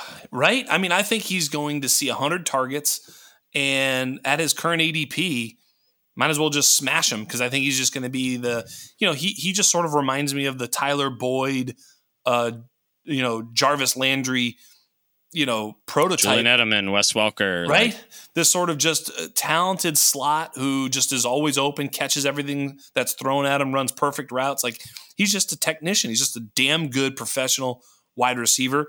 He's never going to be elite, in my opinion. He's not Antonio Brown or anything like that. Nope. He's just this guy that's going to get it done. Super reliable with an accurate quarterback now. I mean, yep. you know, a lot I think of, I think Mac yeah. Jones is going to like him a lot. I yes. think Mac Jones is really going to like him so I, I, really like um, you know uh, Jakobi Meyers this year. Um, I think we were all kind of getting a little bit excited about um, you know Nelson Agholor maybe become being the quote unquote WR one. I don't know that he is. I think it's going to be Agholor is going to have his spots, but I think it's going to be uh, Jakobi Meyers as the wide receiver one. I think you're going to see Agholor, Meyers, the two tight ends, and a running back, and that's how they're going to play a lot. Um, when they go to three wide, I think it's going to be Kendrick Bourne, pour one yeah. out N'Keal Harry, and Bourne will have a little bit of value there as well. But um, Jonnu Smith is the guy who also popped in my projections. Um, I think he's going to be, um, you know, targeted pretty pretty heavily. Um, and when he does get targets, you got to think, what are they going to do with this team? They're going to run the ball with this behemoth offensive line that just shoves people all over the place, and then they're going to fake that, run play action and rip the seam with you know with Jonnu Smith. So I think he's going to have a couple of big weeks, and um, that that that's kind of what I see as their sort of modus operandi in in, uh, in New England. Yeah, so I couldn't disagree with you more on Jonnu Smith um, and Ooh, Hunter Henry. I love it. I just I, I've I have not wavered a second since they both got signed in New England. Everyone, you know, obviously it starts by people screaming about Aaron Hernandez and Rob Gronkowski and people being like, oh, he's, he's done it before. He's going to do it again. And no, he's not. It's and him being Bill Belichick. Like, yeah. it's not going to happen again. It may be, yeah, if Hunter Henry is injured, sure, possibly. Uh, there's also very an equally likely chance that Jonnu Smith is the one that's injured and Hunter Henry gets the more targets. Hunter Henry has performed better in the NFL than Jonnu Smith. He's he, of the two of them, he's the one that's proved that he can produce as a capable fantasy tight end, not Jonnu Smith. Jonnu Smith has had the opportunity and he has not consistently proven anything. And I don't think that a place like New England with another elite tight, not elite, but uh, another uh, valuable tight end, a high paid tight end um, with a rookie quarterback and two wide receivers that I think I think rightfully so we have a reason to be excited about is the place that they're not to mention James White on third down is the place where we're going to see this breakout since 2010, which is you know obviously the NFL is a much more pass happy offense, but that's also the first year of Gronk and Hernandez. Um, there have been uh, I think, you know, two main offenses that have had consistently like, you know, two rosterable tight ends in fantasy, two startable tight ends in fantasy. Those are actually the Eagles from 2018 to 2020 and the Patriots from 2010 to 2012. Uh, Patriots obviously had Hernandez and Gronk. Everyone always loves to bring them up whenever there's multiple tight ends. And then there's Ertz and Goedert with uh, Philly in the most recent years. Um, so obviously in those years in New England in 2010, you had Hernandez was the tight end 11 and Gronk was the tight end 14. 2011 was the big year that everyone, I think, thinks of uh, in a more consistent manner than it actually was, where Hernandez was the tight end three and Gronk was the tight end one. Uh, the following year in 2012, Hernandez was the tight end 19 and Gronk was the tight end five. Now, in points per game, Hernandez was tight end six and Gronk was tight end one. They both missed some games, and that kind of impacts it. Uh, in Philly, there was one year where they were both top 10, and that was 2019 with four and 10 Ertz and Goedert. Other than that, uh, you had Ertz is the tight end two, Goedert is tight end 20 and 18, uh, and in 2020 is the tight end 33 and the tight end 20 for Ertz and Goedert. The yearly splits since then have also just been again, just astronomical in terms of points scored, uh, completions, attempts, passing yards, touchdowns, and net yards per pass attempt. The offenses all ranked like top five in the league for all of those things. And that was the only way that we've ever seen offenses consistently produce two startable fantasy tight ends. That brings me to basically saying that do I think that this offense, led by Mac Jones, not Tom Brady, the greatest quarterback of all time. I wouldn't go so that, that far. I don't think Mac Jones is that good yet. You're getting ahead of yourself. Well, no. Well, that's what I feel like you're making fun of me, but that's what I'm saying. Yeah. Mac Jones is not Tom Brady in 2011 when he was, you know, basically at his prime. I guess he's still fucking there at this point, yeah. but they right. were top five in every offensive category that matters, and they produced t- two top five fantasy options at tight end. That is not going to happen this year. That offense is not going to be that good. And if it is, I, I don't think anyone is like I don't think anyone will be expecting it. Like I don't think you're expecting it to be a top five offense in the league, and I think that's the only way that you can actively think that uh, these guys are going to do that. And now, keep in mind they were also the one and two options on that offense. Gronk and Hernandez were the one and two options. I guess was that Wes Welker or Julian Edelman. I always get their timelines confused by, at that point. Um, but Welker. this team has Oh, okay. So that was Welker still, um, who obviously was arguably the second or third option behind Gronk uh, slash Hernandez. But you look at it this year, Jakobi Meyers and Nelson Agholor, I think, are going to demand targets because I think Nelson Agholor is better than he was in Philly. He showed that last year with the Raiders. Not incredible, not amazing, but he's better than I think we like to admit. And then you've got Jonnu, you've got James White, and you've got Hunter Henry unless this is a top five offense, they're not going to produce two fantasy tight ends. And even if they are, they're not going to be the top two options. If you're ignoring injuries and you're saying that no one's going to get injured, I just don't think there's a possible way to predict that either of these tight ends are going to be startable every week in fantasy consistently. And that's why I'm not drafting them in redraft. I have no interest in them in dynasty because you'd be counting on one of them to get injured. And honestly, I don't know which one I would count on to get injured because they both deal with it. So yeah, that was a lot of numbers, but I have a very strong feeling toward that particular part of that offense. So you're you're basically right in everything that you said. Uh, the one thing that I I sort of would push back at first of all, people forget like anytime people want to reincarnate the Gronk Hernandez thing. I mean, pour one out for Aaron Hernandez, but well, he yeah. was as skilled a player as I've ever seen. I mean, he was yes. Electric. And but here's the one thing that I would share with you that goes overlooked when we talk about that two tight end usage. First of all, Gronk was a tight end. Aaron yep. Hernandez played a different position. Yep. He would he would swing around, line up in the backfield. They'd pitch it to him. They'd run little reverses for him. They do all sorts of weird shit, little slip screens, little fake you know traps, and then he'd he leak everything. out. Like everything was so creative with him. He was like this H back type of thing. Here's what I think. I think Hunter Henry plays the Gronk role at 10% of what Gronk is. In other words, he's yeah. not Gronk. I'm not even no, but he's he's in the more regular tight end traditional role. tight end role in line blocker you know he's gonna he's gonna play that role not to that degree but Jonnu Smith playing the Aaron Hernandez role again I don't think he's as good a player as Aaron Hernandez was so I agree with you there but I think he's a a closer proxy to Aaron Hernandez than Hunter Henry is to Gronk and so I think when we see the rubber hit the road Bill Belichick will have a, a pretty uh, uh, good idea as to how to use Jonnu Smith, how to get him into space, how to use him in the running game, how to use him in the reverse game, how to use him in the screen game, how to use him in the play action game. You know, he's going to be, I think he's going to be the one that is actually targeted and making big plays. Whereas I think Hunter Henry, more on the goal line, uh, you know, just a lot less targets as I started to run the mental exercise of what I thought would happen with that team, that's kind of where I ended up. Now you got to remember, even you know, I think it was the 2012 uh, season. You know, they were throwing the ball all over the place. I mean, Welker had 174 targets, Brandon Lloyd had 131 targets. Holy smokes. They Aaron were first in points scored, fourth in attempts, fourth in passing yards, fourth in touchdowns. Unbelievable. So, I mean, to replicate that's not happening. I mean, none of that's happening. None of that is happening. It's going to be a totally different, you know, situation.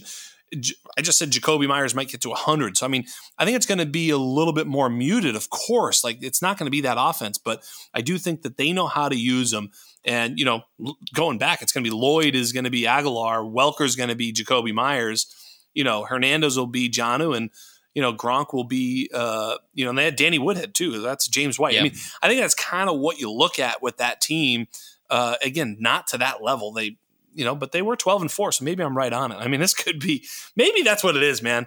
Sign me up for 174 targets for Jakobi Meyers. Let's let's roll. All right. Well, last thing before we move off of that, because I just want to say one more thing.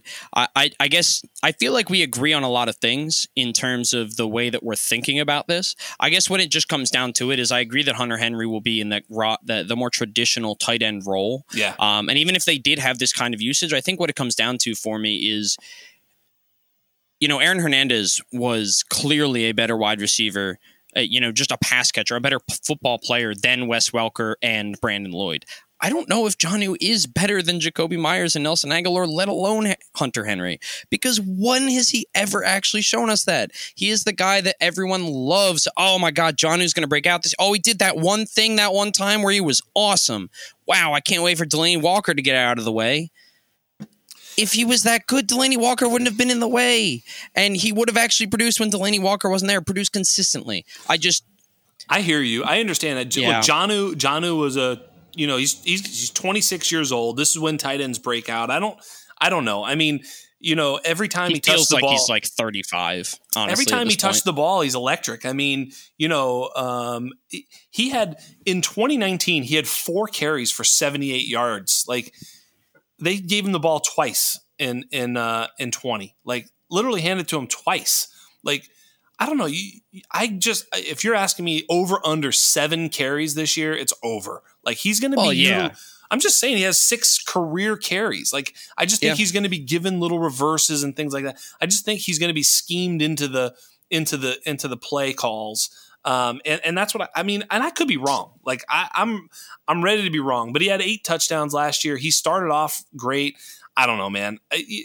Noah Fant and Jonnu Smith both last year. I was like, you watch a Denver game, and Noah Fant looked like the best tight end in the league. he'd get four or five targets in the first half. He gets zero in the second half. You're like, I don't understand it. Like I, I, I literally don't understand what the like. Why are they going away from this guy who can't be tackled? Like he's just wide open, r- ripping the seam wide open, and they're just like, yeah, that's too easy. Let's just do something harder. You know, it's like ridiculous. So I don't know. Um, you know, coaching usage does dictate some of these things.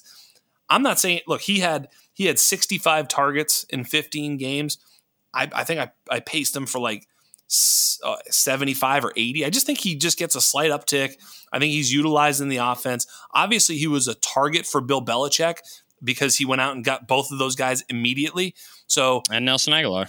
I think that means something. You know, I think you know he didn't accidentally sign these two fucking tight ends. You know, it wasn't like, oh, we already had one. Shit. Oh, fuck. Oh well, just keep them. I get like this was a plan, right? You know what I mean? This isn't. But I will say I love it for NFL. I and that is that is I think the, the the biggest part of my argument is NFL wise. I believe that Bill Belichick knows exactly what he's doing. Right. Because why wouldn't I? I believe that Mac Jones is going to have four very good passing options, even if you're not counting James White, because of these two wide receivers and two tight ends. Right. I just that does not mean anything for fantasy. Yeah, because it, we've seen it not mean anything for fantasy a billion times. There could be some target cannibalism. Let's just put it that way. Yes. But uh, let's let's finish the show by telling people who we think is going to the Super Bowl and who's who's the number one seed. So I have the Chiefs as the number one seed. Did we talk about the Bills at all? Fuck the Bill. No, I'm joking. Go right ahead. Talk about the Bills. Gabe Davis, wide receiver one. I mean, obviously. Yeah. Okay. So I'll I'll just say this. I think Josh Allen is probably going to regress a little bit, um, but I think that's okay. I think it's expected because the jump he made was just absolutely completely ridiculous. Um, but I do think he's closer to that than he was, you know, what he was two years ago. Agree. Um, Stefon Diggs is keep gonna he's going to keep being Stefon Diggs. Um, they're probably not going to run the ball a lot. We did talk about that. Right. Um, I agree that I think by the end of the season, Gabe Davis will be the wide receiver two on the team, um, and I think he's pretty highly discounted right now, and surprisingly not being talked about even as much as guys like Darnell Mooney uh, in worse offenses. Um, so right. I let. What's interesting about the conversation, I was listening to somebody. I don't remember. I try to listen to a lot of things just to try and. Uh, they were saying, "Oh, if uh, if any one of those three guys gets hurt, Gabe Davis could have a role," and I'm like, "What the f- like? What? I don't understand why. You know, Gabe Davis, even in this last preseason game with with uh, jo- Josh Allen, was unguardable and just like you know he had the touchdown across the middle like from 38 yards. He was just it was like fucking easy. I don't mean to look. Cole Beasley and Emmanuel Sanders aren't making that play. They're just not. No. They're not 6'4, 215 running down the middle wide open faster. And, you know, he's just a, he's a really athletic player. I don't know, man. I, I, I'm, everybody knows I love Gabe Davis. I've cooled a little bit just because obviously there's been a lot of word in, in camp that he's running as the number four. I just think when it comes right down to it, dude's going to have to get targeted a little bit more than you know than that. Uh, but we'll see, man. Maybe I, I, every time he plays, he's just good. Like he's just been on a per target basis, on a per route run basis, on a per catch basis, everything. Like you just look at it, you're like, well, that dude's pretty good. And he's playing in a pass happy offense with you know Cole Beasley, who who knows exactly what the fuck that dude's doing. I mean, he's he's certainly a special kind of character. Um, yeah. And Emmanuel Sanders yeah. is on the wrong side of thirty and has you know, I don't know. I mean, is he going to stay healthy? Is he going to be that good? I don't know. I mean, I don't know. I, will put my chip on Gabe Davis and let it roll. I mean, I, you know, I wasn't, I didn't even get him in either of the two um, startups we did. So maybe I, I, I, probably lost my will a little bit, but you know, maybe I'll just go trade for him right now because you got me depressed. I'm I, play Gabe well, Davis, damn it. I guess I just ruined this podcast. Fuck yeah, you got to crap me talk out. about the Bills. Let's go. Exactly. Yeah, exactly right. But I love Gabe Davis. I just think he's a really talented player. Hopefully, hopefully he'll see his way through and and play. So, look, one seed. You've got the Chiefs. I've got the Chiefs. They're getting the bye. It's hard to pick against them. Uh, who did you have as your two seed though? Was that the, Bills? the Bills? Yeah. Yep. Bills is the two seed. So I got the Browns there. That's fun. Um, obviously, as the three seed, you've got the Browns, correct? Yep. I've got the Browns. Patriots there and then the four seed we both have the Titans, correct? Correct. And then we've got I've got the Bills at the five seed. you have the Ravens there, right? No, I have the Chargers. Chargers, the five yeah. seed actually. Yeah. Yeah. So I mean, the five, six, and seven. I've got Bills, Ravens, Chargers. You've got Chargers, Ravens, Dolphins. Right. Fuck my Pats. And I will say so. Can't wait. For the Ravens and the Chargers both tied at ten wins. I gave it to the Chargers because I don't know imaginary reasons. Um, and the Dolphins and the Pats tied for the seventh seed, and I gave it to I Dolphins. can't wait for like November. And it's just, you know, the Dolphins are coming to the fucking New England, and you're like, that's that's your wagon that you're hitched to. I can't wait for that fucking game. I mean, I'm barely hitched to that wagon. I just think you're an insane person. Thank you. Um, you're welcome. So either way, I mean, there's going to be some pretty dope games. I, you know, I've got Browns, Chargers, Patriots, Ravens. Wow, uh, Titans, Bills. Uh, what do you have? Oh God! So what the two seven three six four five? Oh Lord. Okay, the two seed would be the Bills playing the Dolphins. Uh, actually, the Bills playing the Dolphins. Yep. I have the six playing the three. So the Ravens playing the Browns. I nice. have two division games, and then the five playing the four. So the Titans playing the Chargers. Yeah, just it's going to be awesome.